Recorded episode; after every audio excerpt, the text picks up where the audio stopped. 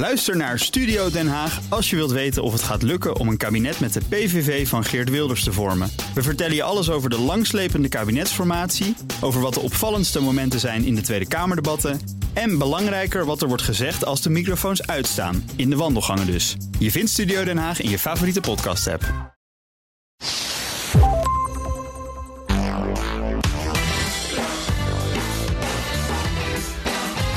Welkom bij de Ben Tichelaar podcast bij BNR, de podcast over persoonlijk leiderschap. Met elke week tips en inzichten van inspirerende gasten die je helpen om je verder te ontwikkelen in je werk en de rest van je leven.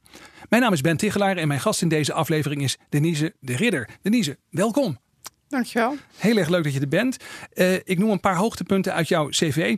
Hoogleraar gezondheidspsychologie aan de Universiteit Utrecht. Columnist voor NRC. Schrijver van populair wetenschappelijke boeken zoals De Grote Voedselverleiding. En je nieuwe boek dat bijna af is. Nudging. Makkelijke oplossingen voor moeilijke problemen. is de ondertitel. Dat schreef je samen met Lars Tummers, heb ik begrepen. Hè? Dat klopt. Ja, ook een collega van de Universiteit Utrecht. Ja. Zeker. Ja, zeg, uh, nudging, dat is echt een begrip uh, en een gebied waar jij veel van af weet. Hè? Dat zachte duwtjes mensen helpen om gezonder, slimmer, verstandiger gedrag te vertonen. Zeg ik dat goed zo? Is dat, is dat wat nudging ook is volgens jou? Het is een hele mooie samenvatting, vooral door al die adjectieven. Meestal is het de makkelijke keuze uh, of mensen verleiden tot keuzes. Maar het is inderdaad mensen helpen om uh, slimme, verstandige dingen te doen. En dan psycholo als psycholoog voeg ik er direct aan toe dingen die ze eigenlijk wel willen doen. Maar soms uh, in de heat of the moment uh, vergeten te doen. Ja, precies. Al die goede voornemens die we hebben, maar waar we vaak niet aan toe komen. En dan heb je een nudge van iemand anders nodig, of misschien wel ook van jezelf, om het toch voor elkaar te krijgen. Ja. Nou, dat is leuk, want dat is eigenlijk, denk ik, wat heel veel mensen ook erg interessant vinden. Zeg, um, je doet nog veel meer. Daar komen we zo meteen nog even op terug. Maar ik ga eens even beginnen met de eerste vraag. En die is vaak hetzelfde. Uh, wat heb jij nou in je loopbaan geleerd? Zelf, uh, als psycholoog, maar misschien ook wel daarbuiten. Waarvan je zegt dat heeft mij nou heel erg geholpen in mijn functioneren, in mijn werk.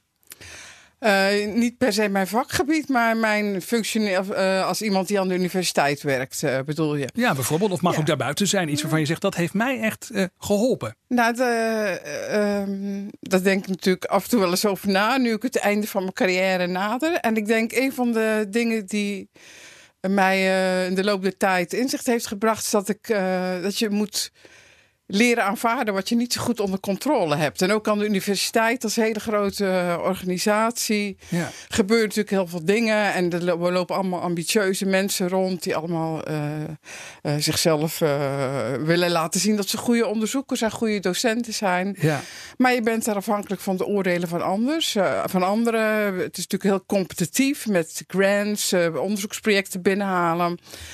En uh, ja, zoals veel onderzoekers in, in, Nederland weten, ook als je goed bent, uh, heel veel goede voorstellen worden niet gehonoreerd. En dan kan je dus ontzettend gefrustreerd van raken. Ja.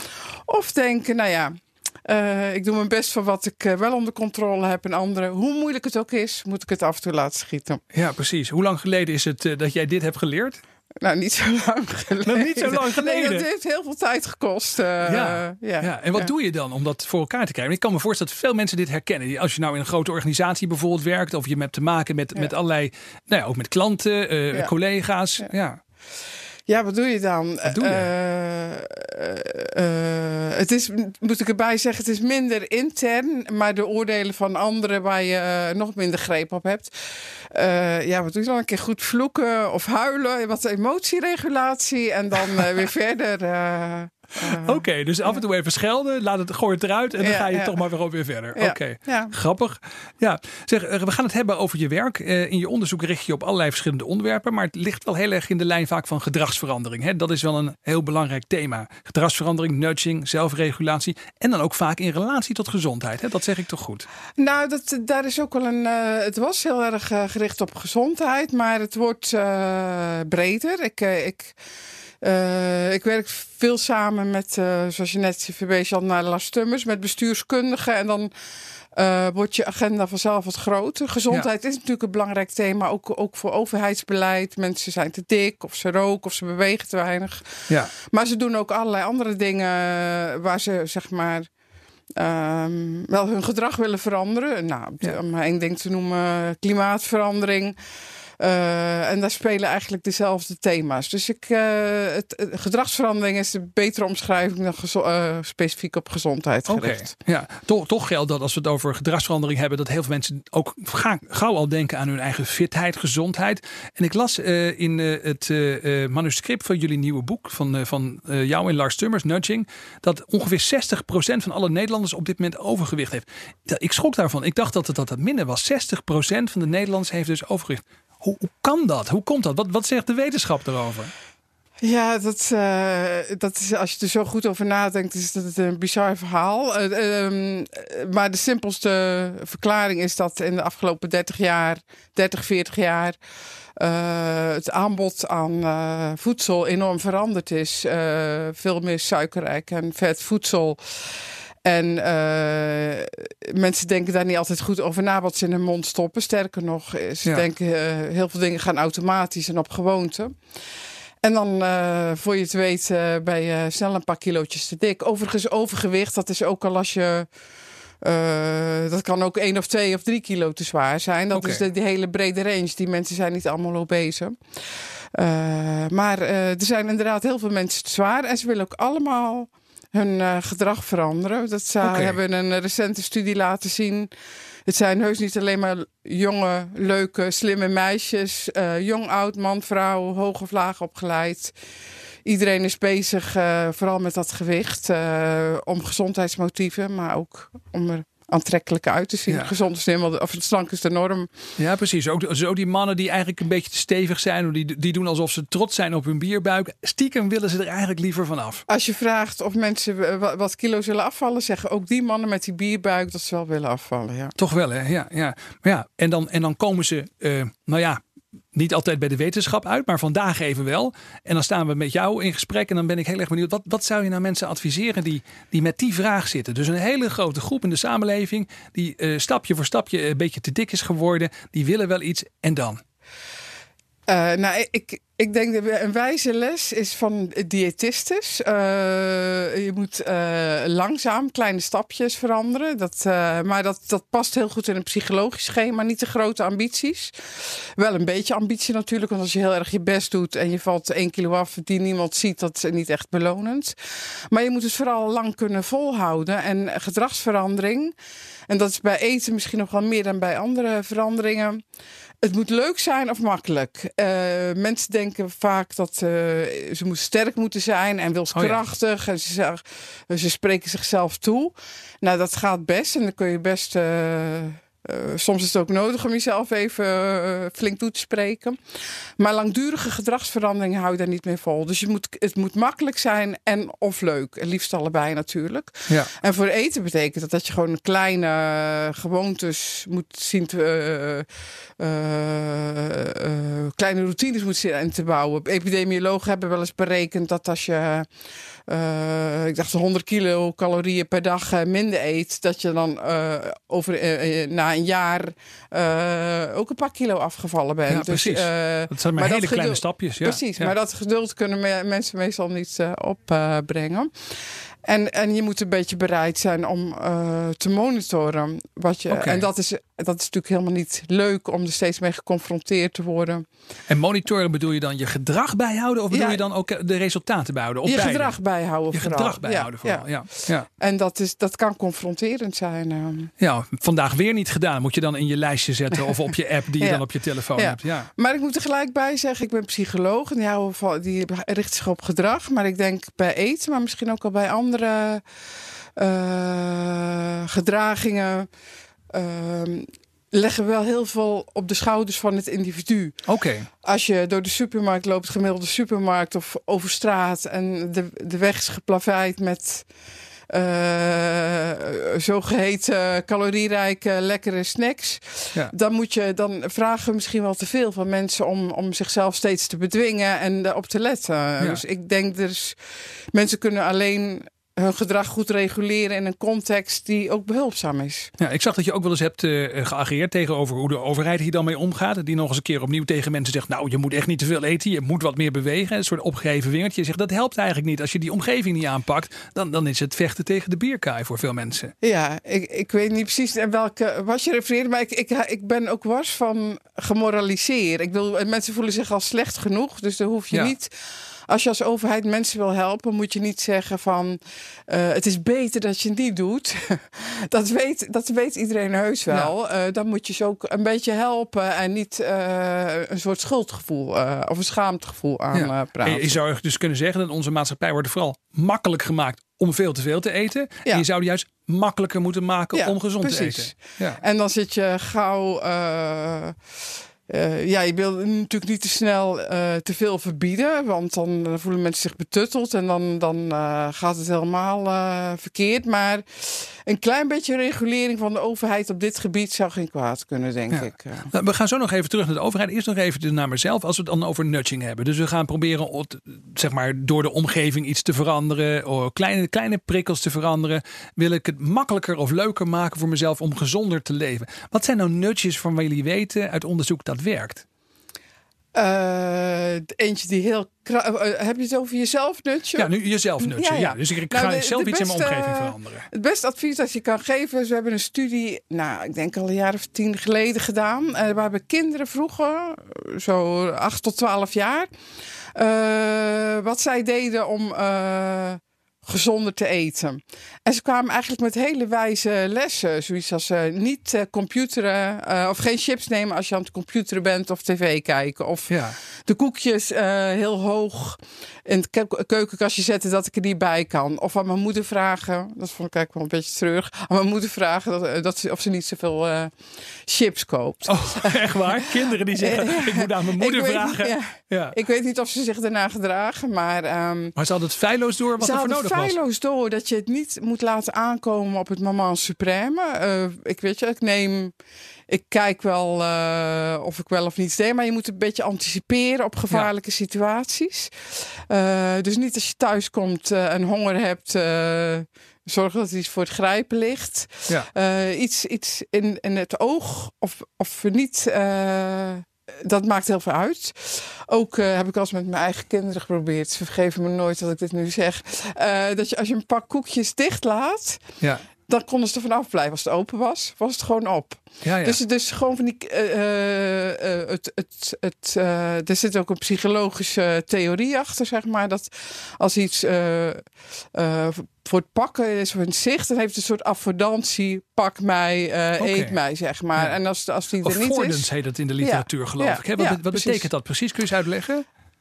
Ja, dat is, Affordantie, dat is een mooi, mooi woord, maar dat, is, dat wordt niet vaak gebruikt. Het is geen makkelijk begrip, maar het is een, zeg maar een, een, een een context, een situatie die je uitnodigt, uh, zoals een deurknop, dat is het standaard voorbeeld, uitnodigt om de deur te openen, of een oor aan een kopje. Ja. Uh, ja, grijp je automatisch naar. Het is een soort een eigenschap van een een ding vaak, ook, maar ook van een situatie om, om een bepaald gedrag te vertonen. Ja, precies. En we moeten dus eigenlijk voorkomen dat, dat die situatie of die omgeving het gedrag uitlokt wat we liever niet willen zien. En moeten telkens weer kijken, net als die kinderen hebben gedaan, van ja, hoe kunnen we nou eigenlijk moeilijker maken om het slechte ja, gedrag het goede gedrag uit, uh, uit te lokken, ja. als het ware. Grappig. Dus dat betekent echt gewoon een keer in je keuken of in je huis gaan zitten en om je heen kijken van wat is hier nou eigenlijk, zeg maar, uh, wat mij de verkeerde kant op stuurt. Ja, dus de, hij is nu een beetje omstreden, maar Brian Wansink, een psycholoog uit Amerika, die heeft echt zo'n boekje geschreven, Nut je eigen huis, om, uh, met allemaal tips hoe je dat ja. uh, onder de loep kan nemen. En uh, nou, het hele fenomeen van zelfnutching is wel interessant, want er wordt natuurlijk ook veel gedebatteerd, is het geen manipulatie. Maar het idee dat je jezelf kan nutchen door te anticiperen en situaties anders in te richten, uh, daagt dat een beetje uit. Dat het alleen maar mani ja, manipulatie is natuurlijk, vinden psychologen, is in principe een neutraal begrip. Ja. je verandert de context zonder dat het. Um, uh, uh, op het kwaaien uit bent, maar het heeft die beladen klank gekregen. Ja, precies. Dat Mensen het gevoel dat ja, is. ja, iemand uh, die meer macht heeft dan jou, die, uh, die probeert je in een ja. richting te sturen. Ja, precies. Ja. Ja, ja. dat is interessant. Want als we nou van dat zelfnutje, want dan zou je nog kunnen zeggen, nou ja, ik ken mijn eigen zwaktes, daar bereid ik me op voor. Hè. Momenten van de waarheid, dat denk ik over na van tevoren, dat snap ik. maar nou gaat iemand anders dat voor mij doen. En daar is natuurlijk heel veel debat over. Mag de overheid het nou wel doen of niet? Waar, waar sta je in dat debat? Vind je dat er eigenlijk meer genutcht zou moeten worden in Nederland? Of minder? Uh, ik werk bij de overheid, wat moet ik? Nou, ik was aanvankelijk uh, heel erg uh, onversneden fan. vooral omdat je als psycholoog weet, we hebben, er zijn allerlei educatiesessies. We proberen in van die therapieachtige trainingssessies mensen te helpen. En voor zover het al werkt, ja, kun je daar geen grote groepen mee bereiken. En bovendien, ja, waar we het eigenlijk net al over hadden. Ehm, veel mensen willen wel iets, maar handelen er niet naar omdat ze druk zijn. Dus die nutjes zijn een mooi uh, voorbeeld om dat wel te doen. En ik ben een klein beetje iets genuanceerder geworden door het samenwerken met. Uh, uh, of met filosofen en met bestuurskundigen. En ik kan wel iets meevoelen met uh, hun bezwaren. Dat, dat je zeg maar uh, beslissingen van anderen wil beïnvloeden. Dat je dan heel ja, Precies, en voorzichtig maar dat is toch de taak van de overheid? De overheid doet, doet, toch niks anders dan mij beïnvloeden? Als ik hier naar, ik ben van Soest naar uh, Amsterdam gereden. Ik ben voortdurend beïnvloed onderweg en dat vind ik goed dat is eh, het standaard antwoord. Ik ken een bestuurskundige gezegd: ja, elk verkeersbord is een, uh, of een rotonde of zo'n heuvel. Want het is natuurlijk meer dan alleen maar een gebod. Dus ik, maar het gaat, ik, ik, denk soms dat het heeft ook wel eens iets te maken met dat, de, de, wat je vroeger, toen ik net psychologie studeerde, op een feestje kwam, dat dan een oom of een tante zei: hoe, en kan je dan kan je nu door me heen kijken? Oh ja, dat, ja. Het zijn psychologen en die doen iets wat andere mensen niet helemaal kunnen volgen. Die hebben jou beter door dan jij zelf. Precies. Ja, die doorzien jou inderdaad. En die, en die manipuleren jou dan. Ja. Daar is er zekere angst voor. En, uh, maar als je kijkt naar uh, de meningen van mensen, maar ook hoe ze daadwerkelijk reageren als we ze nutje, want dat, dat is tot nu toe, uh, Jan en Alleman bemoeit zich ermee, heeft er een mening over. Maar ik vind het ook altijd leuk om wat harde cijfers te hebben. Dus we hebben mensen gevraagd uh, en die vinden eigenlijk wat keuzesteun, choice support, vinden ze eigenlijk wel prima. Omdat ze, ze kennen zichzelf, dat ze op moeilijke momenten graag wat uh, een beetje beschermd willen worden tegen zichzelf. En uh, je ziet, vanuit nog radicale standpunt zijn sommige mensen wel blij dat ze eigenlijk in staat gesteld worden om te doen wat ze willen. Ja. Uh, en dat het dus juist niet manipulatief is in de kwade zin, maar juist hun autonomie ondersteunt in zekere zin. Oké, oké, dat is wel interessant. Dat zeggen burgers die jullie hebben ondervraagd in onderzoek. Nee, we hebben, we hebben ze ondervraagd, maar we, we, laten ze, we stellen ze soms ook bloot aan een nudge. En dan vragen we wat ze daar, uh, hoe ze zich daarna voelen. Of hoe ze willen dat vinden of ze competente beslissers zijn. Of dat ze zich in hun autonomie worden voelen aangetast. En uh, het, het hangt wel een beetje af van de framing. Want als je dus zegt dit is een nudge uh, die helpt, die speelt in op je onbewuste, dan, dan worden ze heel. Vinden mensen eng? Vinden mensen doodeng. Ja. En als je zegt, dit is een nudge die helpt je, dan vinden ze het uh, prima. Dus okay. uh, de framing is heel erg belangrijk. Maar het algemeen... En dat is ook weer een soort nudge. Ja, ja, ja, maar het, ja precies. maar tegen het idee dat, dat een ander uh, je helpt, of dat de overheid je helpt, daar hebben mensen niet zoveel bezwaar tegen. Helpen vinden ze goed, ja, maar beïnvloeden of manipuleren vinden we niet fijn. Nee, en, eh, en, maar helpen keuzes te maken, eh, dan, dan, dan, uh, dan uh, omdat de meeste mensen wel beslissen dat het leven best ingewikkeld is en dat je niet op alle momenten. Um, Even scherp bent. Even scherp bent, ja. Precies, dan, dan, en dan, eh, dan is het handig dat iemand je. Ja. Uh, en misschien nog, één, ja, misschien nog één ander argument, maar dat is iets wat mij zelf de laatste tijd steeds meer bekruipt. Dus ik, ik moet dat toch even vragen.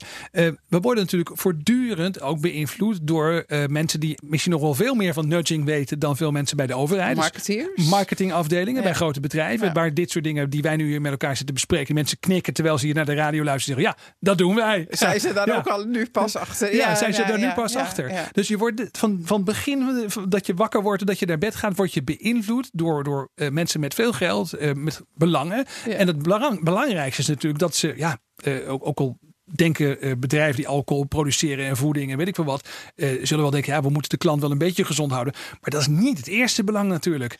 Nou, maar, ik, maar je hebt helemaal gelijk, want marketeers die weten, doen veel, zijn veel slimmer en wat al, vertellen ze wel eens tijdens eerstejaarscolleges, uh, die marketeers die zijn veel slimmer dan jullie, die weten hoeven niet te studeren om dit soort inzichten toe te passen.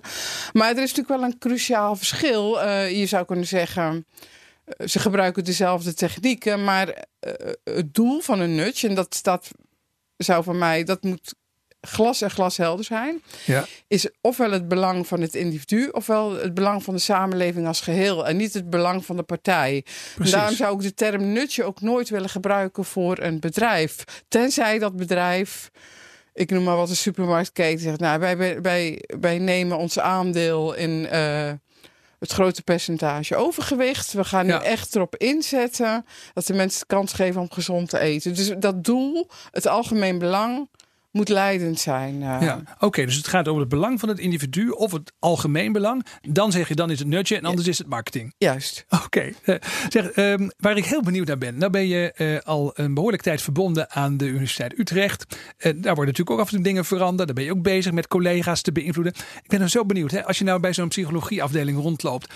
wordt daar dan ook voortdurend genutst? Gebruiken jullie je eigen technieken en ideeën waar je dus over schrijft, waar je onderzoek naar doet, gebruik je dat ook op elkaar om elkaar te managen bijvoorbeeld? Hmm, nou, ik vind, eh, bij Nutje gaat het wel echt om keuzes. Met keuzes die mensen maken. En zo'n uh, proces in een afdeling is natuurlijk altijd wat meer fluïde. Dat zijn, je neemt, probeert beleid of je. Dus ik vind het wat moeilijker om nou, ik, eh, probeer mensen uit, zeker te beïnvloeden. Voor, ik ben ook afdelingsvoorzitter. Ik zal zeker niet zeggen dat ik probeer mensen voor mijn karretje te spannen, maar je probeert ze wel mee te krijgen. En, um, uh, maar ik. Uh, je gaat niet even zitten en je denkt van wat zal ik eens voor interventie bedenken vanuit al mijn kennis om, om deze promovendi of om die collega's even in die richting te krijgen. Ik, uh, ik probeer wel na te denken over hoe ik leiding geef, maar ik moet, ik moet uh, bekennen dat ik niet zo berekenend ben dat ik een heel programma van nutjes uh, Oh, wat grappig. Uit mijn portemonnee, ja. uit mijn portefeuille haal. Ja, dat vind ik altijd heel interessant. Ik, heb dat, ik vraag dat vaak aan psychologen. Als je nou de kinderen thuis opvoedt, of als je nou je collega's probeert op te voeden, of als je nou je partner probeert te veranderen. Maar dan blijkt dat heel veel kennis dan toch niet echt wordt toegepast. Nou, of wat intuïtiever. Het, uh, misschien. Ja. Ja. Oké. Zeg, um, ik las nog iets anders. En uh, dat, dat is de laatste vraag even eerst over, over alle werkzaamheden waar je mee bezig bent. Maar dat vond ik wel interessant. Je bent een van de initiatiefnemers van een nieuw kennisnetwerk op het gebied van prompted rationality. Wat is dat? Prompted rationality. Ja, dat, dat, heeft eigenlijk te maken met waar we het net al een beetje in vogelvlucht over hè, uh, hadden. Ik heb natuurlijk in de loop der jaren best veel met nutjes gedaan. Ook met andere disciplines. En ik, ben, ik heb alle posities gezien. Van zeg maar die van psycholoog die heel erg voor is. Die van filosofen die bezwaar hebben tegen de autonomie. Bestuurskundigen die soms iets te eager zijn om het te implementeren. En um, ik heb met een aantal, uh, aantal mensen, ook van allerlei verschillende disciplines, dachten we moeten eigenlijk van dat woord nutjes af. Want dat is, je kan nog zoveel nuances erin brengen. Uh, maar we willen meer richting uh, affordanties toe. Ja. Waarin we mensen in echt uitnodigen. En, en ook dat we meer het algemeen belang voorop stellen. Waar we het eigenlijk ook al heel eventjes over hadden. En om dat te doen, uh, ja, we, we kunnen die term nutjes niet gebruiken. Omdat iedereen heeft daar direct associaties bij. Ja. Maar we willen dus uh, affordanties of prompts gebruiken om... Uh, en een prompt, dat is een soort prikkel, een soort herinnering. Ja, een soort prikkel. Of ja. uh, nou, het, in de hele simpele situatie, het oortje aan de kop. Ja. Maar we, we, we zaten het uh, brainstormen zeg maar, over belangrijke onderwerpen waar uh, altijd een zeker conflict is tussen maatschappelijk belang en individueel belang. Nou, vaccinatie. Ja, interessant. Xenomor. Ja, ja. behalve die kleine maar hardnekkige groep die echt antivax is, zijn er heel veel mensen die daardoor aan het twijfelen zijn geslagen. Oké. En die mensen wil je eigenlijk bereiken. Van nou ja, goed, we snappen dat je. Het is vervelend, het kan misschien wat bijwerkingen hebben. Maar denk nou ook aan het grotere belang dat we de volksgezondheid moeten beschermen. Ja. Uh, dus uh, probeer mensen een beetje over hun eigen. Ja, wat empathie te laten voelen met anderen en mee te denken en bij te dragen aan het algemeen belang. En dat kan je, je kan mensen nutje door gewoon, uh, of ja, gewoon, door het wat makkelijker te maken. Of misschien zeggen veel mensen laten zich uh, inenten. Maar dan, je wilt toch ook serieus. uiteindelijk wil je dat mensen een autonome beslissingen, ja. autonoom beslissen. zeker bij omstreden onderwerpen. Nou, we hebben uh, orgaandonatie is ook zoiets. Maar je wil ze wel uitlokken. Uh, of om, om wel zelfstandig een beslissing te nemen. Om er echt maar, ook over na te denken. Maar er over na te denken en ook uh, ja, het belang van anderen mee te wegen. Dat is interessant. Dus een prompted rationality is dan eigenlijk, ik, ik geef je een klein duwtje zodat je gaat nadenken. Ja, het is, het, het is natuurlijk een beetje eh, rationality, bounded rationality. Dat zijn mm -hmm. al, en ook in de economie, dat zijn van die beladen begrippen. Dus het is ook ja. een beetje een knipoog dat wij het rationeel wilden noemen. Uh, maar natuurlijk een andere interpretatie van rationeel uh, dan uh, normaliter wordt gebruikt. Oké, okay, helder. Leuk. Nieuw initiatief waar jullie ja. aan de Universiteit Utrecht, maar ook met andere universiteiten ja. samenwerken, heb ik begrepen. Ja, klopt. Ja. Zeg, een paar korte vragen nog. Eén ehm, vraag die ik altijd heel interessant vind. In ieder vakgebied heersen mythes. Wat is nou op het gebied van gedragsverandering een mythe waarvan je zegt, ja, daar moeten we echt eens vanaf. Dat mensen dat nog geloven.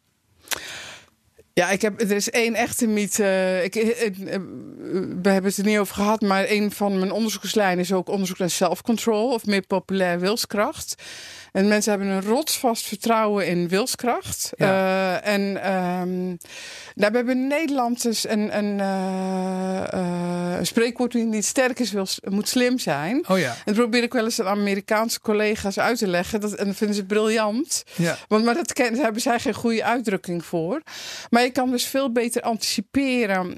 niet zeggen, nou, kom maar even terug op de lijn, omdat het zo'n makkelijk voorbeeld is. Ja. Ik ga vanavond geen chips eten en dan verder niet over nadenken. Nou, en als dan tien uur is, je bent moe, je bent chagrijnig, je hebt net ruzie gehad met je kinderen en dan gaat die zak chips aan. Ja. Dus je moet nooit op alleen op wilskracht vertrouwen. is echt alleen als een soort laatste strategie. En je ziet dat uh, ook mensen die veel wilskracht hebben, die zijn eigenlijk strategische. Die herkennen heel snel een conflict en die okay. kunnen anticiperen en zich voorbereiden. Maar het simpele idee dat je zeg maar al je, de impulsen maar op je af moet laten komen, dat sommige mensen zijn die kunnen ze makkelijk onderdrukken. Dat is volgens mij Daar zijn we dus allemaal gewoon slecht in. Dan moeten we er maar eens onderkennen gewoon. Ja. ja, ja. Nou ja, als we er goed in zijn, dan is het omdat we strategisch zijn. Oké. Okay. Oké, dus strategieën voor zelfcontrole. Ja, en, en dat is wel kunnen nuttig. anticiperen. Precies, maar denken dat er een soort wilskracht uh, uh, knop is of zo die je aan kunt zetten, dat is dus niet het geval. Ja. Andere korte vraag. Uh, ik heb altijd een, een, verrassende vraag voor mijn gasten. Oh, ja. um, en uh, die zitten in enveloppen, 15 genummerde enveloppen. En de vraag is of je een nummer wilt noemen tussen ja, van 1 tot en met 15. En dan gaan we eens kijken welke verrassende vraag eruit komt. 11. 11. Oké, okay, ik ga eens even kijken. Nummer 11. Over welk onderwerp heb jij je mening grondig veranderd in de laatste jaren? Oh, dat is interessant. Ja. grondig van mening veranderd. Op welk terrein? Hmm. Nou ja, als ik uh, werk, werk wij, uh, ik, ik ben wat. Uh, het mag ook buitenwerk zijn, het maakt mij niet uit. Iets waarvan je zegt dat is toch wel een verandering bij mij geweest. Ik ben uh, opener geworden naar andere disciplines. En wat ik, ik, ik ben natuurlijk als psycholoog ben je gewend heel erg empirisch te werken met data. Ja, ja. En dan stiekem vond ik het altijd maar een beetje gek dat uh, bijvoorbeeld de filosofie of de uh, bestuurskunde, die, die zijn veel kwalitatiever. Of zit die achter praten, een bureau, ja, zit denken achter een beetje te na. denken. Ja. Of dat, dat is eigenlijk geen wetenschap. Nou, dat wil ik niet zeggen. Maar uh, je wilt toch oh, dat, dacht je, dat dacht je Nee, een beetje. nee oh. ik dacht je wil een soort verificatie. Want uh, Ja. iemand kan de briljantste idee hebben, maar hoe toets je nou een soort waarheidsgehalte? En ik weet ook wel dat er Ja. meerdere waarheden zijn. Maar ehm, ik, ik vind eh, de, de, het, nadeel van empirisch wetenschap dat je het ook heel klein moet maken, anders kun je het niet Ja. toetsen. Dus Ja. in die zin ben ik heel eh, ben ik opener geworden en nieuwsgieriger naar wat anderen te zeggen hebben, kijken of we dat mooi kunnen mengen. Ja. Dat is misschien niet heel grondig, maar het is wel een verandering. Nou, maar ik snap het wel. Ik bedoel, als je het hebt over zo'n onderwerp waar we hier nu over spreken, bijvoorbeeld gezond leven. Dat is zo groot, er zitten zoveel aspecten aan. En als je al die kleine deelonderzoekjes bekijkt, dan kan je, als je gezond wilt leven, soms wel denken, ja, dat gaat maar over een detail.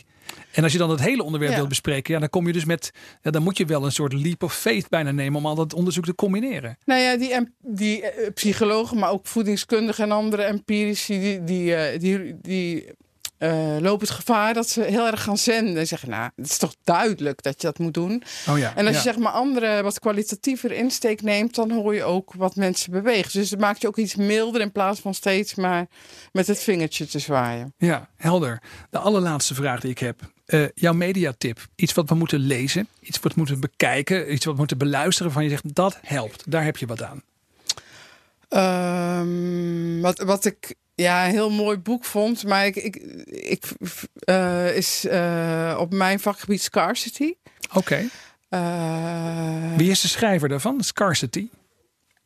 We moeten dat even gaan uitzoeken, begrijp ik. nee, ik, hij, hij ontschiet me even. Maar okay. Elda Shafir okay. natuurlijk. Nee, we hebben hem pas nog in Utrecht gehad op een congres. En Hoe omschrijf ik zijn achternaam? Weet Shafir, S-H-A-F-I-R. Oké. En uh, hij betoogt, uh, hij begint met het prachtig voorbeeld dat hij zelf gebrek aan tijd heeft en nooit aan iets toekomt.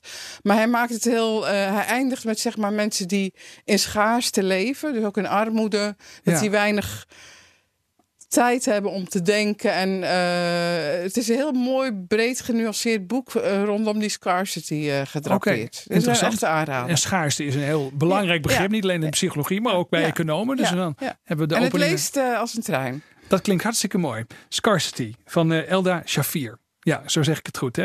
Goed, heel erg bedankt Denise de Ridder voor het delen van jouw inzichten en ideeën met ons. Heel erg fijn dat je hier wilde zijn. Dit was de Ben Tichelaar podcast bij BNR met als gast Denise de Ridder. Vond je dit interessant? Check dan ook mijn andere podcasts op www.bnr.nl slash Tichelaar. Ook Diana Matroos vind je in de BNR-app. Ja, inderdaad. Je kunt live naar mij luisteren tijdens de Big Five. Ook handig in de BNR-app. Breaking nieuwsmeldingen, maar ook het allerlaatste zakelijke nieuws. En je vindt in de app alle BNR-podcasts, waaronder Wetenschap Vandaag. Download nu de gratis BNR-app en blijf scherp.